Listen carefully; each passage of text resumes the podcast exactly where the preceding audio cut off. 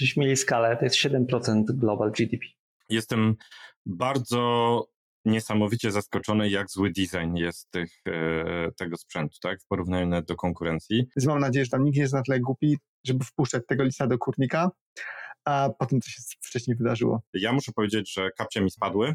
Witaj w CTO Morning Brew, miejscu, gdzie dyskutujemy o faktach, trendach i wydarzeniach w świecie technologii, a raczej przedstawiamy nasze opinie o nich.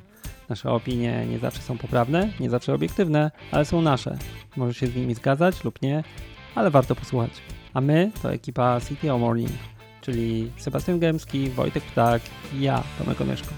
Zasubskrybuj nas na swojej platformie, poszukaj nas też na YouTube, a jeżeli Ci się to podoba, oceń nas i daj nam gwiazdkę w swoim ulubionym programie do podcastów. Zapraszam.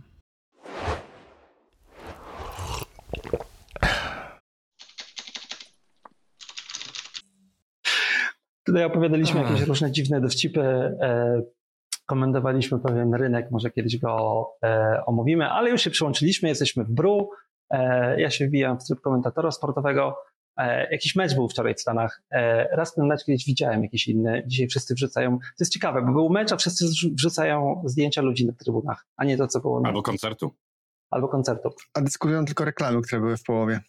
Tak, ale swoją drogą tutaj muszę dać kudos, bo widziałem, Duolingo zrobiło fajną reklamę i w ogóle potrafią. Ostatnio coś mi tak wpada Duolingo, bez jakichś endorsementów, ale ich digital ads ostatnimi jakoś tak zaczęły się pokazywać i są ciekawe, nie? No i oni też fajnie poszli, bo tam jakoś 5 sekund na ten Super Bowl puścili.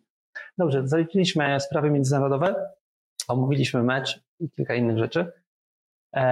Quick find, panowie. Ja mogę szybciutko zacząć, słuchajcie. Szybko, konkretnie, bo to będzie zachęta dla nas do jednego z tematów, który mam nadzieję, że poruszymy. Rozwój Gen AI ma swoją bardzo ciemną stronę i skoro tutaj mówimy o naszych branżach, też jakieś karty odkrywamy, to mogę powiedzieć, że dla firm, które potrzebują upewnić się, że my to my, żeby nam dać dostęp do zasobów, które na przykład budujemy w tych firmach, jakkolwiek. A problem deepfake'ów jest gigantyczny, więc chciałem wszystkich mocno, może nawet nastraszyć, tak żeby zastanowić się, słuchajcie, jak jesteście zabezpieczeni.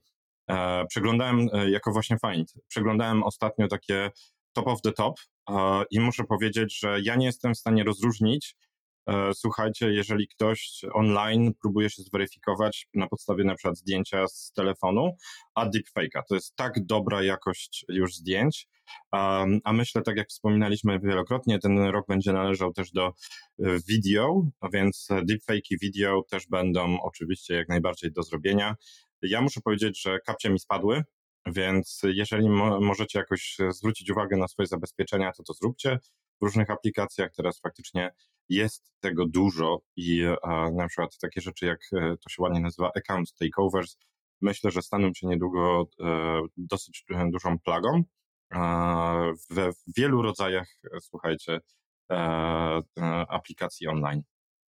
W zasadzie nie powiedzieliśmy cześć i że jesteśmy w Brew, ale to już tam zrobiłem w tej chwili. Mały komentarz.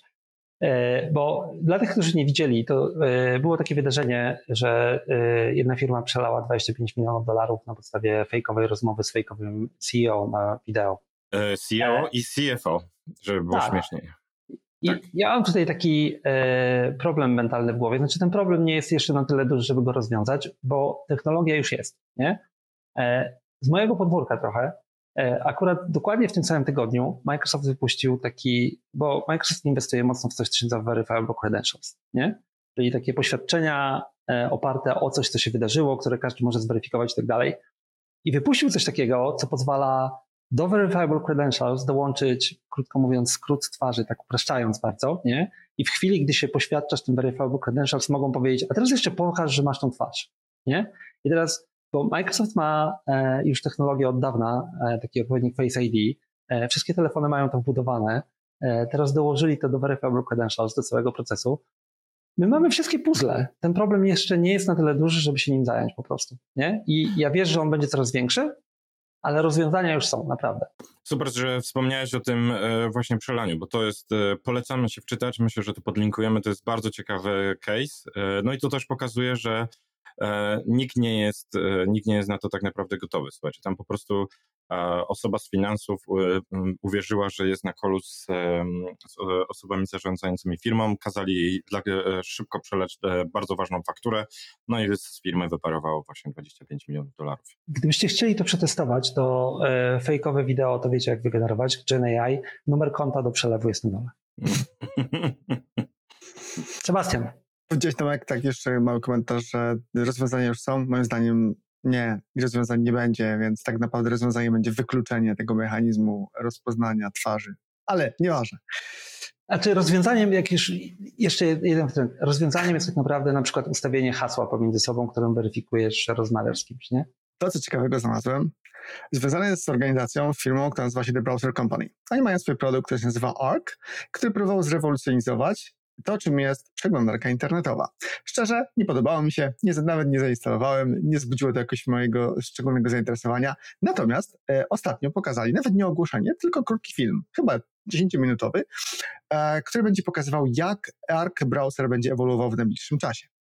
I teraz to, co widzimy na tym filmie tak naprawdę, to jest po prostu prompt, gdzie teoretycznie w sposób podobny do Perplexity możemy zadać pewnego rodzaju pytanie. I działa to tak wyszukiwarka, czyli sam Arc Browser browsuje internet za nas i nie przedstawia nam żadnych hitów, czyli wyników wyszukiwania, tylko od razu daje nam odpowiedź. Czyli zachowuje się w sposób bardzo podobny do Perplexity. Jaka jest różnica? Bo tam jest dosyć ciekawa, subtelna różnica i ma to dosyć ciekawe implikacje potencjalnie na rynek, co już spotkało się z pewnymi komentarzami. Różnica jest taka, że o ile w przypadku Perplexity faktycznie mamy do czynienia z query engine'em, czyli my zadajemy pytania, i te pytania mogą być mocno abstrakcyjne. I to, co próbuje LLM w połączeniu z indeksami, które tam są, to faktycznie odpowiedzią na to pytanie. Co w Arc Browser działa to inaczej, bo Arc Browser nie odpowiada na pytania, on znajduje content.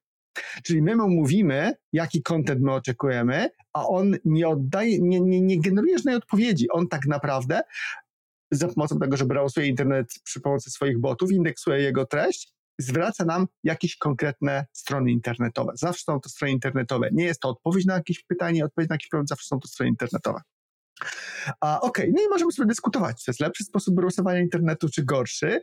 Ja nie widzę specjalnej różnicy, natomiast jak widzę młodsze pokolenie i to, że w ogóle ciężko jest mi wytłumaczyć różnicę między przeglądarką a wyszukiwarką i sposób browsowania internetu wygląda drastycznie inaczej niż za naszych czasów, nazwijmy to umownie w ten sposób, to ciężko nie odnieść się do implikacji komercyjnych, bo to wszystko znowu podkopuje model Google'a i podkopuje te gałęzie przychodu, na których siedzi Google. Po pierwsze, idzie to bardzo mocno w kierunku właśnie zmiany sposobu monetyzacji, czyli nie da się już monetyzować wszystkich, pozycjonowania wszystkich tak naprawdę, bo dostajemy praktycznie tylko jeden wynik, to jest już tylko i wyłącznie jedna odpowiedź, to już użytkownik nie podejmuje żadnej decyzji tak naprawdę. Dostaje na tacy to, czego przynajmniej teoretycznie szuka. I już mam znacznie mniejszą kontrolę nad tym. Cały czas gigantyczną kontrolę nad tym ma przeglądarko-wyszukiwarka, czyli połączenie tych dwóch bytów w przypadku Arca.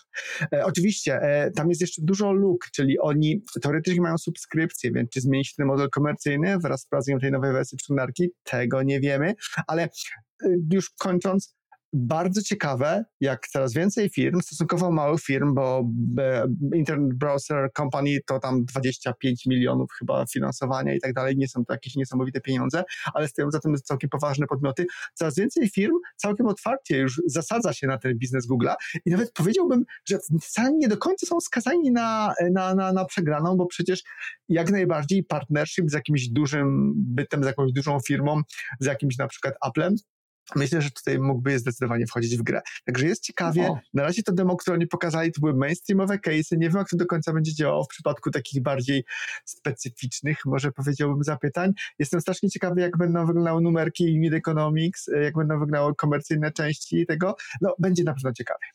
Tak, ja sobie obejrzałem to wideo, ono ma 14 minut.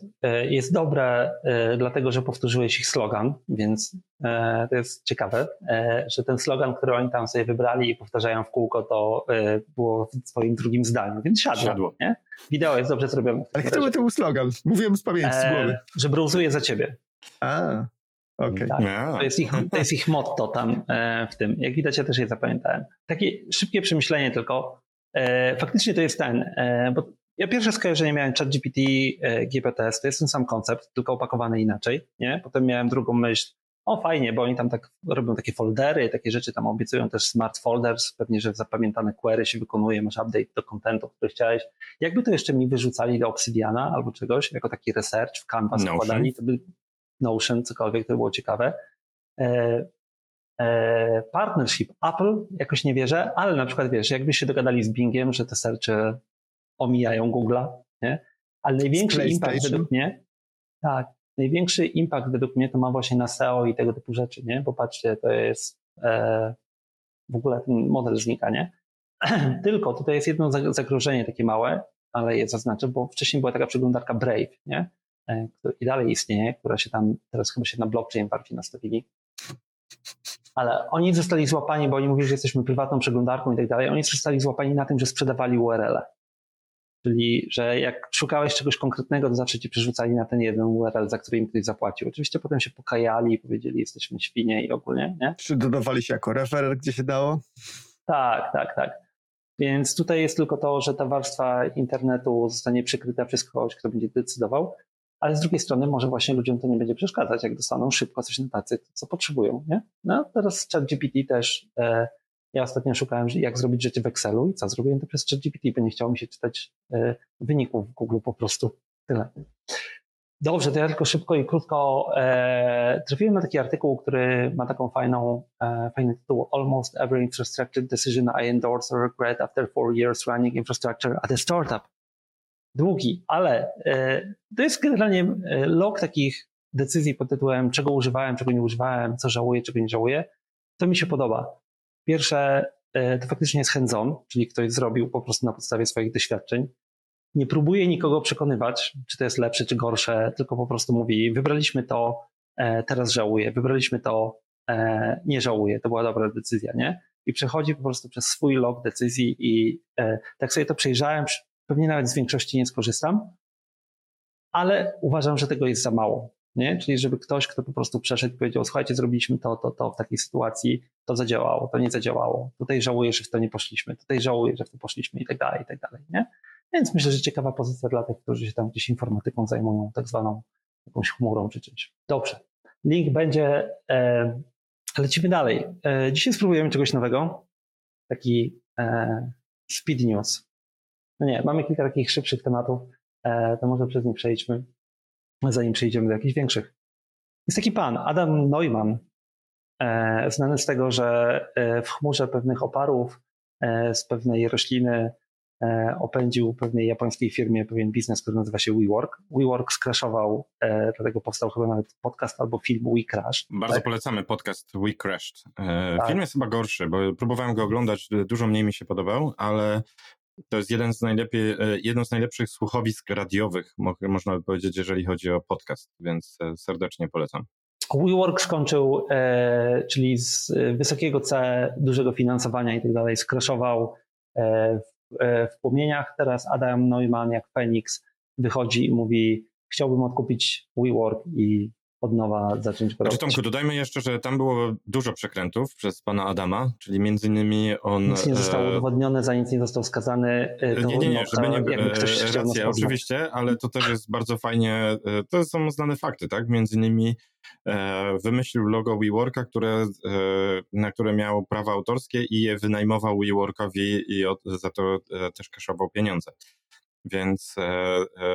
Więc tam było dużo ciekawych rzeczy, a żeby odszedł z firmy, firma mu zapłaciła bardzo dużą kwotę pieniędzy. I za tą kwotę pieniędzy Adam Neumann spokojnie sobie funkcjonował i teraz wraca na białym koniu, żeby ratować WeWorka z bankructwa. Tak jak mówisz, więc zobaczymy, co się będzie działo. Myśli? Przemyślenia? Okej. Dobrze. To może ja szybko wskoczę. To jest ciekawe, bo to jest ten przykład, że founder, który jest bold enough, to nawet jak coś przeskrobie i to mocno, nie, to i tak na niego inni postawią znowu, nie? To pokazuje, że jest... Jak myślimy o takich moonshots różnych, nie mówię, że to jest moonshot w ogóle taki technologiczny czy coś, ale finansowy, nie? To jest krótka ławka ludzi, którzy są bold enough, żeby takie rzeczy robić i te wszystkie fundusze, które potem muszą włożyć w coś pieniądze, to po prostu nie ryzykują, biorą tych kolesi, którzy już coś zrobili kiedyś. Taki Neumann na tym leci i według mnie on teraz, swoją drogą po nim podcast było kilka razy, bo nie wiem, czy tam śledzicie, ale tak jak u nas nieruchomości idą tak, to nieruchomości komercyjne idą tak, nie? I on teraz odkupi ten WeWork za jakieś psie pieniądze, krótko mówiąc, i zrobi z tego prawdopodobnie normalny, działający biznes. Bez całej otoczki technologicznej i tak dalej. Ja powiem tak, niekoniecznie mu się to musi udać, bo to, że on zadeklarował, że chce to zrobić, to jest jedna rzecz, a niekoniecznie będą chcieli z nim rozmawiać. Jak sobie przyjrzymy, nie będziemy teraz wnikać w to szczegółowo, ale jak przyjrzymy się całej tej sprawie, to tak naprawdę jego od Elizabeth Holmes niewiele dzieli, a to, co go przede wszystkim dzieli, to jest to, że Masayoshi Son potraktował to chyba, powiedziałbym, dosyć osobiście i nie chciał stracić twarzy i dlatego nie pogrzebał go, bo pogrzebałby przy okazji siebie, a swoją reputację przede wszystkim. Neumann to genialnie wykorzystał i jeszcze na tym zarobił. On tam ponad $440 milionów przeczytał. Połowa z tego to było w stoku WeWorka, więc powiedzmy nie za wiele to było warte, ale mimo wszystko to jest ponad 200 baniek. Ten gość jest podobno nieprawdopodobnym sprzedawcą. Kara słyszę, że ostatnio też mówiła właśnie na ten temat, że to jest człowiek niebezpieczny, jak się z nim usiądzie obok niego i zaczyna mówić, to generalnie to jest ten moment, kiedy trzeba zacząć kwestionować siebie i swoje decyzje. Natomiast ja mam bardzo dużą nadzieję, że jednak to mu się nie uda, bo to jest dokładnie ta gra, o której powiedziałeś. WeWork to jako sama idea była ideą głupią, natomiast tak czy siak tam zostało zgromadzone bardzo dużo bardzo wartościowych jakichś inwestycji i teraz wybierając cream de la cream spośród tych inwestycji faktycznie po jakichś dumpingowych cenach można na tym sporo potencjalnie zarobić. Więc mam nadzieję, że tam nikt nie jest na tyle głupi, żeby wpuszczać tego lisa do kurnika, a potem co się wcześniej wydarzyło. Tyle z mojej strony. Ja właśnie myślę, że go wpuszczą. Zobaczymy. Dobrze, to przejdźmy. Następny lis w kurniku. Sam Altman, człowiek, który rozdaje karty w AI. Poprosił, wyszły newsy, że Sam Altman prowadzi rozmowy z inwestorami, żeby podnieść kilka bilionów dolarów, po angielsku trillion, więc wyciekło, że mowa pomiędzy 5 a 7 bilionów dolarów, po to, żeby stworzyć produkcję przyszłych generacji chipów AI, tak, czyli wszystkich układów, które wspierają sztuczną inteligencję. I co o tym myślicie? Generalnie jak dla mnie to wygląda trochę w szalony sposób, bo ja porównałem sobie liczby. I teraz tak, on tam powiedział ile? 7 bilionów? 7 bilionów. Wyszło, że do 7 bilionów, tak. Tak. Cały sales roczny tego industry półprzewodnikowego rocznie to jest tam ponad 500 miliardów globalnie, cały jego sales. To tak dla porównania. A w ogóle na przykład ta fabryka w Arizonie, jedna fabryka w Arizonie, która została zbudowana tam jeszcze chyba nie do końca przez TSMC, to jest 40 miliardów. Więc porównajmy 40 miliardów. Więc zasadnicze pytanie jest takie, w co on to by chciałby zainwestować, bo to nie jest dla mnie takie oczywiste, tak jak powiedziałeś to Wojtek. Czy on chce to zainwestować w research, czyli w ogóle w skok technologiczny, czy zupełnie inny na przykład typ chipów, zupełnie inny typ architektur, whatever, cokolwiek. Czy on, bo czekaj chwileczkę, czy on może chce to zainwestować w przeskalowanie produkcji. Czyli, że zamiast jednej fabryki pierdyknijmy teraz takich 40, żebyśmy mogli zalać planetę tak naprawdę chipami, które można sobie instalować w device'ach takich tych R1 czy już R66, które każdy sobie będzie nosił, tylko i wyłącznie po to, żeby te LLM-y mogły działać już wszędzie, a nie tylko i wyłącznie gdzieś tam w infrastrukturze na przykład cloudowej, w sensie inferencji, a może nawet cholera wie, dotrenowywania. Więc nie jest dla mnie jasna ta intencja do końca, czy to research, czy bardziej produkcja. A ciekawe jest to, gdzie on szuka. Ciekawe jest też, czy znajdzie. Natomiast na razie to jest głównie z tego memy chyba widziałem. Tak, na pewno jeszcze co do tej skali, bo tam jest jeszcze akurat w tych samych dniach, czyli to był chyba bodajże czwartek, piątek, 9 lutego, też Biały Dom ogłosił, żeby właśnie porównać skalę, ogłosił cały program R&D amerykański, gdzie właśnie będą współpracować uczelnie i główni wytwórcy typu Nvidia, po to, żeby właśnie stworzyć na przyszłość przyszłą myśl amerykańską, jeżeli chodzi o te chipy. I ten program jest warty $5 miliardów ogłoszony przez Biały Dom, tak? Także to jest, Sam Altman prosi o 1000 razy więcej, żebyśmy mieli tą skalę, więc trzeba powiedzieć, że nieskromnie. Mają rozmach, żebyśmy mieli skalę, to jest 7% global GDP. World tak. GDP jest 101 trylionów w tej chwili, bo właśnie sprawdziłam w tle. To jest 7% global GDP, to jest skala. To, co mnie walnęło, to załóżmy, że on to zrealizuje i teraz bez względu na to, w którym z tych kierunków, o których mówiłem wcześniej, czy Wojtek mówił wcześniej, to skąd on weźmie na to energię? Myślę, że to jest część tego. Jak ja bym miał strzelać, to patrzcie, w jakiej on jest sytuacji jako OpenAI i jego inne inicjatywy. Nie? Nvidia w tej chwili trzyma rynek, tak? Jednak. Wszyscy inni, typu Microsoft, Facebook, Amazon, tak przynajmniej wygląda, że próbują się wyrwać z tych uścisków Nvidii, nie? Nie do końca, znaczy wszyscy na pewno to co chcą zrobić, to przenieść produkcję do Stanów, tak? To, co powiedział Sebastian TSMC, to jest, o ile dobrze pamiętam, Taiwan Semiconductor Manufacturing Company, tak?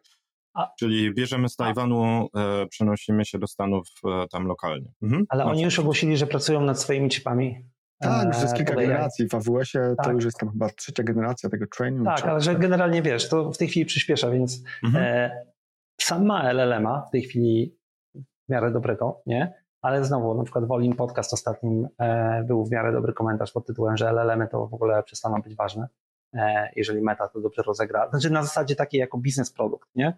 Że po prostu to będzie foundation models, to będzie, wszyscy będą to mieli, każdy będzie to miał, open source zaoraz prowadzi ich wartość do commodity zerowej, nie?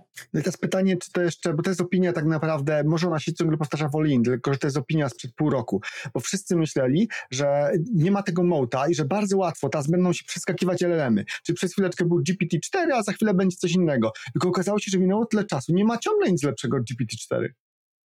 No.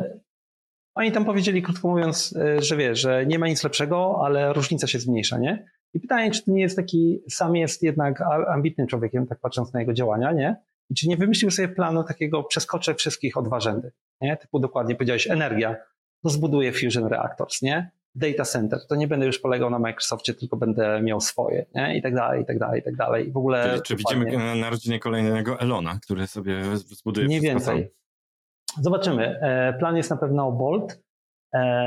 Będziemy myśleli, co z tego wyjdzie. Pytanie, czy zbierze te 7 trylionów i bilionów. Zawsze jest problem. Dobrze, to ostatni taki szybki temat. Disney, taka firma, która trochę się wiąże może z innymi tematami, które będziemy poruszać, ogłosiła, że inwestuje, w zasadzie kupuje, inwestuje Epic Games, taką grę od Fortnite'a i tak dalej, nie? Nie tylko od Fortnite'a, jeszcze Engine taki robią mało popularny gier. Oni chyba już współpracowali, prawda? Swoją drogą. Lego Fortnite. No i pojawiło się, że od razu odrodzone nadzieje na metaverse i inne rzeczy. Jak wy to widzicie? Nie widzę tego. Oni już próbowali x razy. Disney próbuje naprawdę monetyzować te swoje intellectual property, jak się tylko i wyłącznie da. Wchodząc w nowe branże rozrywkowe, to się nie udało. Jak będą to próbowali robić przez metaverse, to też się nie uda. To, że postawili na chwytliwego konia, którym jest Fortnite, no to fajnie, tylko że za rok będzie inny chwytliwy koń. Będzie kolejny Fortnite, będzie tam kolejny PUBG, czy tam cokolwiek innego. Ale i doceniasz Fortnite'a. Oj, tutaj chyba wiele osób się z tobą może nie zgodzić. Ale historia pokazuje, że jednak mogę mieć rację. Ja Fortnite'a widzę od jakichś tam pewnie 7 lat przez dzieci i po prostu widzę, że ten Fortnite dalej jest. Moje dzieci już nie grają, ale widzę, że kolejne wchodzą. Ja mam tutaj trochę inny komentarz, może z innej strony. Nie wiem, czy Disney, czy w ogóle Metaverse będzie istniał, czy nie. I to taki rozrywkowy. Tam nie wiem, czy widzieliście, Disney pokazał taki chodnik do chodzenia jako część tego, żebyś mógł tam być fully immersed i tak dalej. Może im to jest potrzebne do ich tych parków rozrywek, które tylko co ten.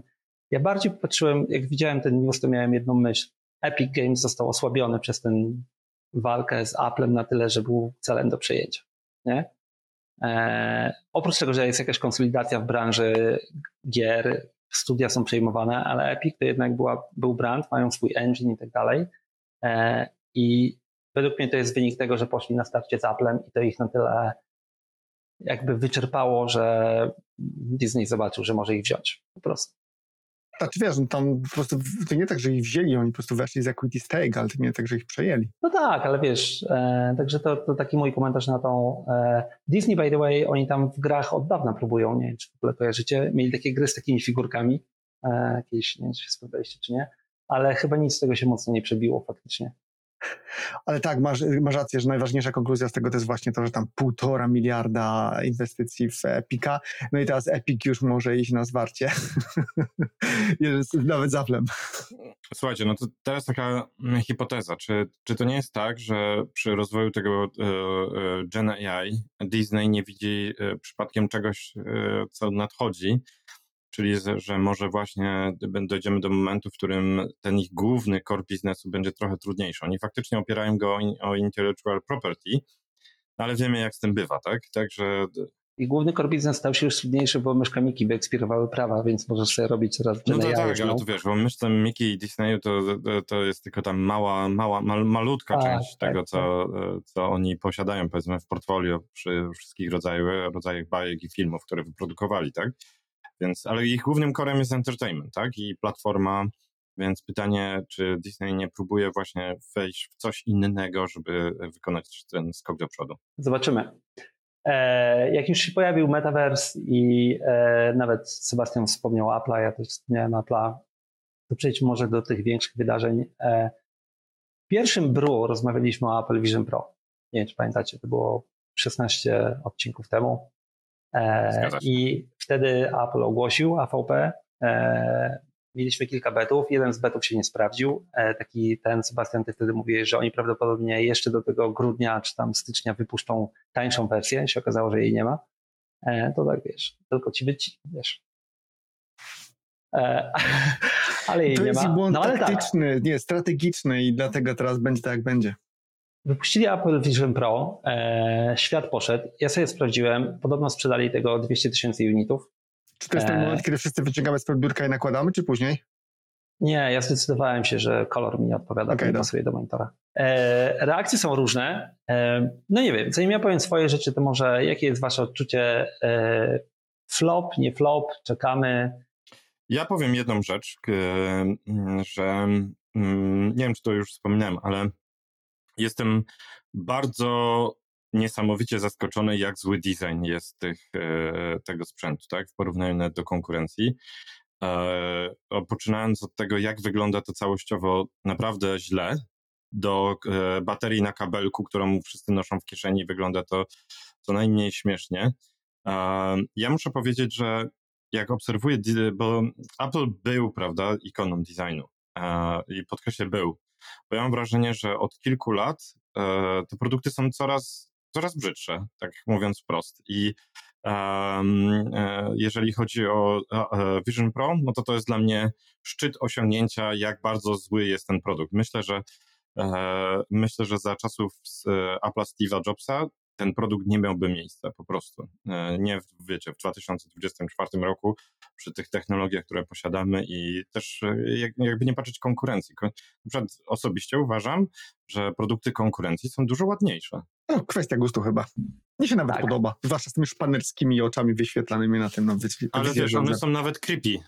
Te oczy są creepy, bo one, prawda, są takie, one nie są wysokiej rozdzielczości, rozmazane, więc one nawet są creepy, a wiecie, to jak jest bardzo niedorobiony ten pasek i bateria na kabelku, jak już wspomniałem, no po prostu i 4. standard Lightning, więc tylko czekam, aż Unia Europejska powie, słuchajcie, no bateria to musi być na USB-C. Bateria na kabelku to jest V1. W kolejnych wersjach będzie mniejsza, albo jej nie będzie. To jest jak najbardziej dla MVP ok. Lightning to jest tylko i wyłącznie tego ludzie mieli nie widzieć. Tam jest taka dziurka, którą musisz wepchnąć drut, żeby to wyskoczyło, więc ludzie nawet nie wiedzą, że tam jest ten Lightning. Więc to jest już picking details, my friend. Ktoś tu broni Apple'a. Nie. Do tego dojdziemy. Tomek chce coś powiedzieć. Nie, no mogę wejść. Wiesz co, czy ja bronię? Nie wiem, bo na przykład Wojtek, tak ci trochę teraz też, dzisiaj będę miał dzień wytykania różnych rzeczy. Patrz, nie dotykałeś produktu, a po prostu wyraziłeś kompletny opinie o designie i tak dalej, nie? Bo te designy i opinie są faktycznie różne, nie? To zależy kto, po której stronie. Niektórzy piszą, że jest super, niektórzy, że nie. Na przykład ja widziałem takie fotki, które pokazywały, ja akurat mam Oculusa w domu, nie? Które pokazywały grubość tego całości, nie? Jako urządzenia, to jest skok o rząd od Oculusa, musiałbym sprawdzić, ale przynajmniej wizualnie, nie? Znaczy, żeby też nie było, słuchajcie, bo technicznie to urządzenie jest naprawdę świetnie. Ja się wypowiedziałem tylko i wyłącznie na temat designu. Spoko. I design to są opinie. Teraz tak, dla mnie największa rzecz jest taka, znaczy są dwie rzeczy w zasadzie. Jedna, bo wszystkie inne urządzenia dotąd, czyli Quest i tak dalej, Quest już w tej chwili zrobił krok do przodu w zeszłym roku, znaczy Meta, ale one były nastawione na VR. Tutaj jednak podstawa jest to, że wszyscy piszą AR, to jest zmiana paradygmatu, nie? Czyli wszyscy, którzy korzystają, nikt nie pokazuje case'u typu jestem fully immersed. Nikt nie pokazuje tego. Wszyscy pokazują AR, nie? I to jest, tu akurat mieliśmy rację, jakieś o tym rozmawialiśmy, że to jest jednak chyba bardziej droga niż taki full immersive VR. Ale to Quest i Meta też to zauważyli. Co prawda, jak widać, odejście od tematu Mety, znaczy Questa mocno Markowi pomogło z akcjami i tak dalej, nie tylko to, nie? Więc ten. Druga rzecz, to jest urządzenie dla tych, którzy będą je chcieli, nie? To znaczy price tag 3,5 tysiąca to powoduje, że to kupują ludzie, dokładnie to jest MVP, nie? Jak to jeden z moich znajomych powiedział, najlepiej by było kupić teraz, zostawić w szafie na 10 lat i sprzedać na eBayu, nie? Bo to jest ta klasa. Nie odpakowywać. Ale pamiętajcie, znaczy nie mówię, że to będzie to samo, nie? Ale pamiętajcie, pierwszy iPhone, jak on wyszedł, to on się prawie do niczego nie nadawał, nie? Umiał wysyłać SMS-y. Tak, no. Dla mnie największa różnica jest taka, że Apple wykonuje ten swój ruch pod tytułem normalizacja urządzenia. Nie? To ja wam o tym mówiłem, teraz powiem wszystkim, bo ja nie widziałem nigdy ludzi, którzy wrzucali fotki i tak dalej, i filmy z używania Quest Mety w restauracji, albo że wrzucali, zakładali to i jechali z tym na narty, co prawdopodobnie powoduje, że ich ubezpieczenie nie działa, nie? I tak dalej, i tak dalej. To jest trochę taki ruch jak z AirPodsami, że teraz AirPodsy wszyscy noszą i to jest biżuteria, nie? Po prostu nawet jak nie rozmawiasz, to masz to w uszach. I tutaj trochę im się to udaje. Teraz pytanie, czy to się utrzyma, to jest inna rzecz. Jedno się przebija, że nie ma killer use case'u na to, oprócz tych ludzi, którzy piszą wiecie co, jak lecę samolotem, to nie ma nic lepszego, nie? Wczoraj widziałem taki wpis, jeżeli latacie samolotem, w szczególności w ekonomii, to wam generalnie załatwia experience, nie? Ale nikt nie wyszedł z takim killer use case'em, który po prostu spowodowałby, że to Apple Vision Pro wszyscy kupią, nie? Tam się pojawia oglądanie sportu, oglądanie F1, basketball, cokolwiek. Ludzie na tym kodują, nie? Piszą, że to jest super, jak mam laptopa i tak dalej. No ale musisz mieć laptopa, musisz mieć klawiaturę dalej ze sobą, myszkę, masz po prostu inny wyświetlacz. Więc ja jestem bardzo ciekaw.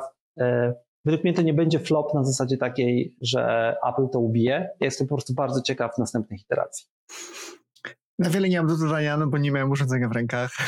Z tych rzeczy, które widziałem, jeżeli chodzi o reviewsy, to zgadzam się, że nie ma killer appa, że tak naprawdę to zastosowanie, które jest teraz, to są po prostu wirtualne ekrany, które sobie można ustawiać, czy można sobie skomponować jakiś workspace, ale i tak trzeba mieć klawiaturę. Podejrzewam, że przy tej wadze urządzenia jednak praca w tym tak przez cały dzień, codziennie to raczej jest w ogóle no chance. To, co mnie zaskoczyło chyba najbardziej negatywnie, to jest ta technologia, która jest oznaczona jako beta tych awatarów, które wyglądają fatalnie. Wręcz to wszyscy wytykają, tak. Tak, nie rozumiem tego, jak można było coś takiego wypuścić, mając, no może nie mieli jakoś specjalnie dużo czasu, no ale mimo wszystko, come on. W porównaniu z tym efektem wow, gdzie tam chyba Zuckerberg miał tę rozmowę z Friedmanem, jak wyglądały awatary metowe, no to w ogóle jest nieba, ziemia. Co mnie też zaskoczyło, to jest to, że zmienia się trochę narracja, pivotuje, że to jednak nie jest urządzenie dla takich ludków. To urządzenie jest dla biznesu, dla enterprise'u.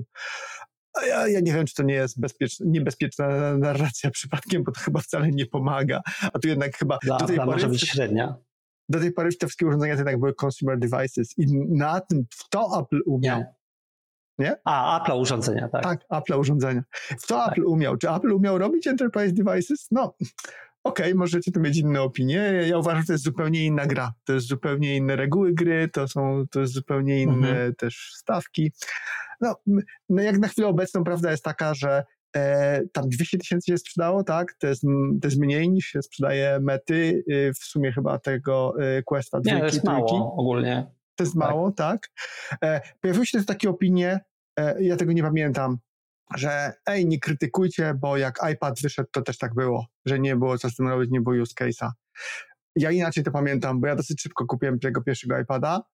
Ja pamiętam, że tam efekt wow był, użyteczne to było, to co przeszkadzało to, że na początek część aplikacji, to były aplikacje po prostu z iPhone'a, więc były źle przeskalowane i były paski z boku i to wkurzało. Natomiast mimo wszystko samo to, że zaczęły się pojawiać aplikacje, które wykorzystują ten cały real estate ekranu tableta, to bardzo szybko zrobiło różnice, plus rysiki i tak dalej, więc wydaje mi się, że to jednak był trochę inny odbiór, ale może mnie moja pamięć zawodzi. A także zobaczymy.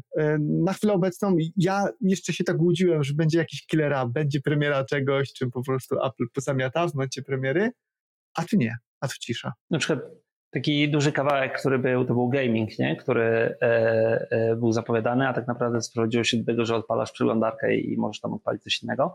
Ja tylko jeszcze na zakończenie, bo jak zwykle, ale to już było, Microsoft miał takie urządzenie, HoloLensy. Tak. Mhm. Tak. I to był dokładnie ten sam use case.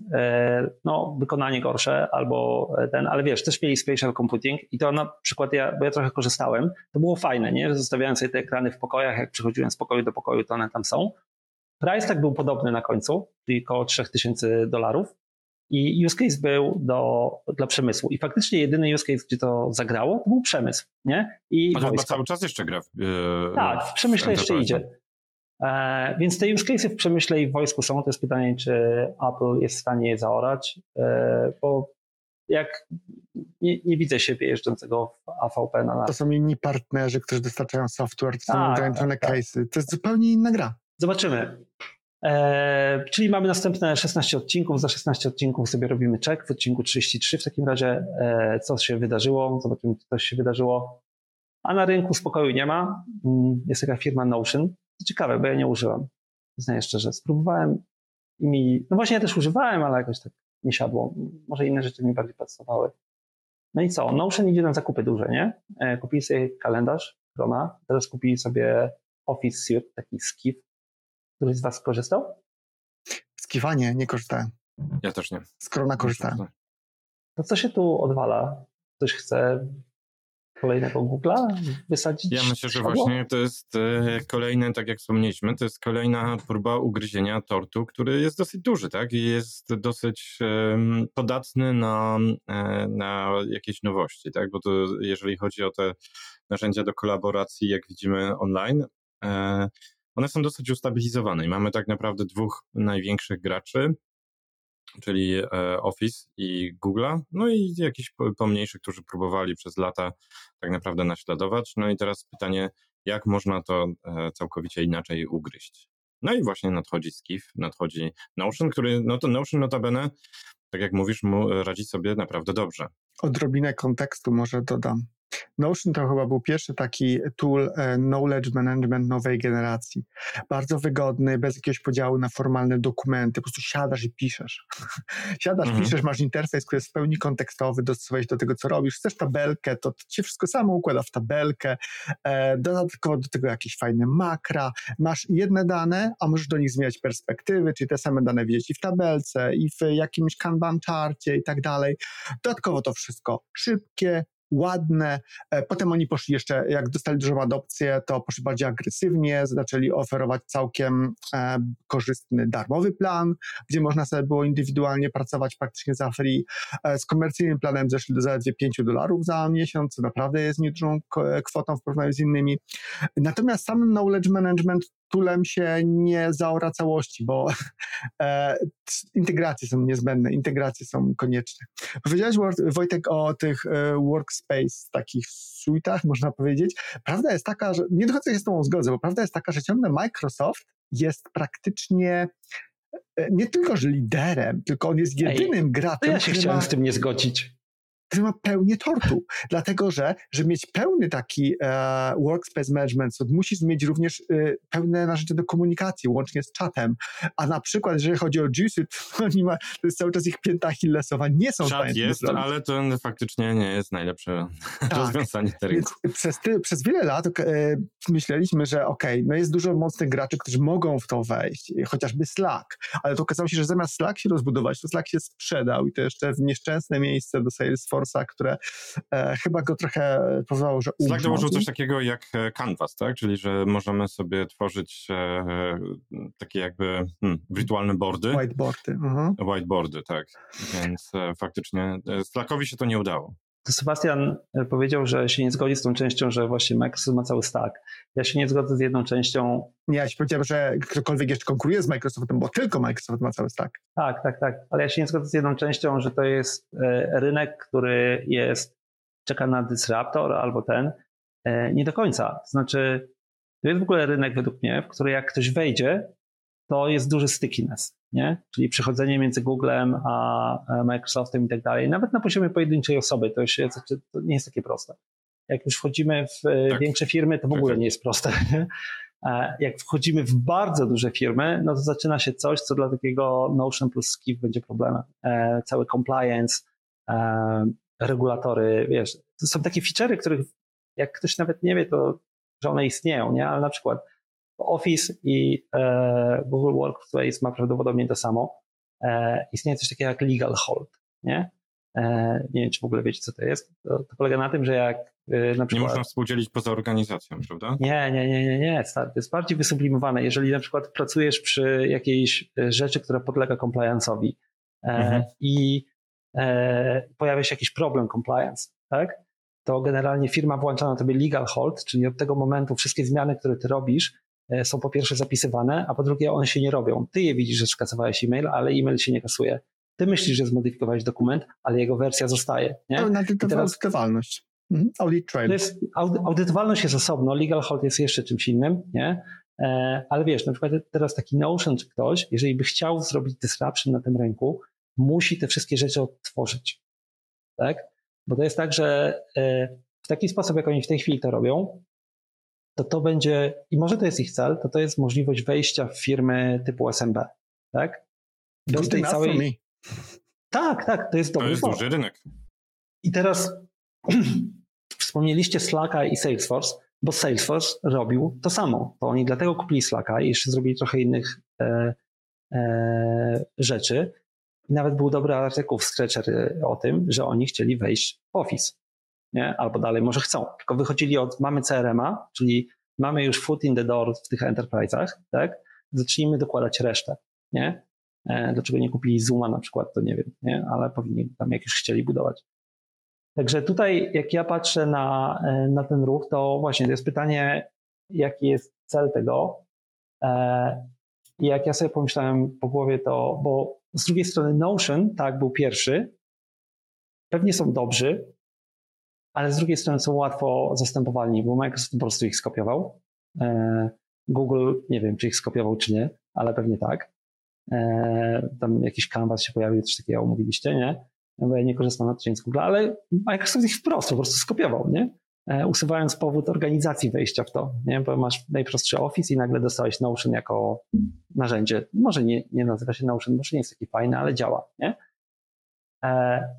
Ja trochę patrzę na to, że Notion, krótko mówiąc, od strony inwestycyjnej musi zrobić wynik i musi wyjść z czegoś i że oni zaczynają się budować pod wyjście typu sprzedaż się komuś, IPO albo coś takiego. Właśnie, ale to widzisz, tu się trochę nie zgadzam.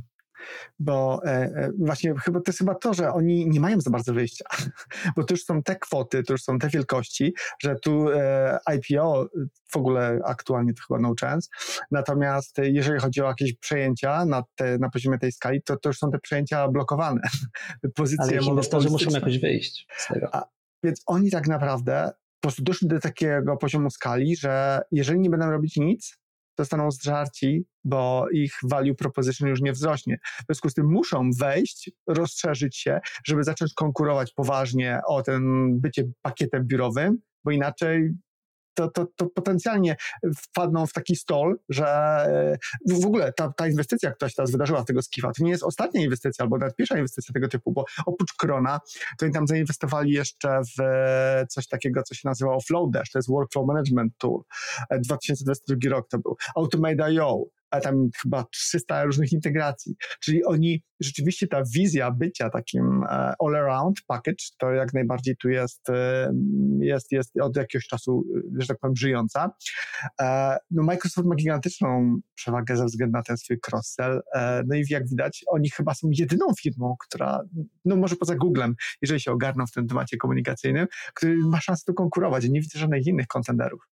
Ja bym powiedział, że słuchajcie, tak jak zaczęliśmy, tak? Czyli Notion jest popularny w pewnych kręgach i on jest tam wyborem numer jeden, jeżeli chodzi o jakąkolwiek współpracę nad, tak jak Sebastian powiedziałeś, nad wiedzą, czyli nad wszelkimi rodzajami dokumentów, więc on automatycznie tam się pojawia, więc dołożenie do tego pakietu biurowego, a ja obstawiam też, że w przyszłości maila, na przykład do komunikacji, no to będzie naturalne... A tam jest, co przyjęli z Kifa, tam jest mail też, nie? Okej, no to w takim razie to wiecie, to naturalnie będzie, wejdą na przykład na rynek odbiorców Protona, może nawet, gdzie będzie privacy first, bez skanowania waszych dokumentów, bez skanowania waszych maili i tak jak ty, Tomku, powiedziałeś, SMB, wiecie, no, produkt Microsoft ok, jest kompletny, ale dla korporacji. Natomiast czy ja potrzebuję jako mała firma te wszystkie narzędzia i ten poziom skomplikowania, to nie jest prosty produkt tak naprawdę na końcu, produkt Microsoftu dla małych firm. On nie jest użyteczny, on nie jest łatwy do wprowadzenia i tak naprawdę, wiecie, dla wielu młodych przedsiębiorców to też jest taki, no to jest produkt naszych dziadków, tak? My mamy tutaj nowocześniejsze, fajniejsze narzędzia, więc dlaczego mamy akurat wejść, nie wszyscy lubią też Teamsy, tak? Nazwijmy rzeczy po imieniu, więc taki pakiet z Notion wraz na przykład ze Slackiem do komunikacji, super, załatwia wielu firmom sprawę. Hands down jest na tę przestrzeń. Nie wiem, czy pamiętacie, niedawno nawet była taka rozmowa, bo DHH i jego firma 37 Signals pokazali, że ludzie są w stanie płacić na przykład za maila i kalendarz, nie? Sebastian chyba nawet używa. Ale pokazali, że jest tam to przestrzeń dla ludzi indywidualnych, nie? Teraz jest kilka firm, które próbują jeszcze robić jakiś tam disruption na tym rynku, na przykład Zoho robi, nie? I ludzie używają Zoho, nie? Zoho, Proton Mail, także no, kilka firm próbuje w to wejść. Akurat właśnie nawet Skif tam widziałem, jako jeden z use case'ów ma migrację z Protona, nie? Co ciekawe, oni jak mówią o migracji, to mówią, to jest też taki ciekawy język, zauważyłem, mówią o migracji z klienta, a nie z usługi, nie? Czyli nie mówią migracja z Office 365, tylko mówią migrację z Outlooka, nie? Czyli są ten. Notion jest o tyle ciekawy, że dużo ludzi go używa po prostu, na przykład, bo tam jest bardzo łatwo zrobić to, że wystawiasz dokumentację na przykład do swojego produktu, nie? Zamiast tworzyć website, to piszesz Notion, publikujesz i publikujesz stronę od razu, tak. Więc takich trochę graczy jest, no może faktycznie zaatakują przestrzeń SMB. Ja mam takie jedno pytanie do was, tak osobiste, czyli każdy z was korzysta z czegoś, nie? Jeszcze zanim do niego przejdę, bo jeden wątek, który chciałem poruszyć, ale jak zwykle popłynąłem trochę, jest kwestia, nie wiem, czy pamiętacie przy okazji DHA czy kalendarza, który już puścił taki, ile kosztują te narzędzia wszystkie razem, nie? I to może być mode dla Notion albo wzięcie, bo jak się weźmie Dropboxa, Zooma, Slacka i tak dalej, jak się zrobi podsumowanie tego, ja tak już liczyłem, to idzie w $10 miesięcznie na użytkownika. $8-10 za licencję, za taki productivity tool, za użytkownika miesięcznie, bez discountów, to jest całkiem sporo. No, jako osoba prywatna myślę, że jest w stanie sporo powyżej 1000 zł rocznie. Bo ja kiedyś... Tak? Bo ja w swojej dokładnie pracy miałem często pytanie, krótko mówiąc, wiecie, jesteśmy firmą, mamy ileś tych narzędzi, to zaczyna kosztować za dużo, nie? No i wtedy właśnie napisałem wtedy na Twitterze akurat, że Microsoft ma easy sell, wchodzi i mówi $15, to naprawdę jest mało, jeszcze wszystko jest pointegrowane, nie macie 10 kont i tak dalej, nie?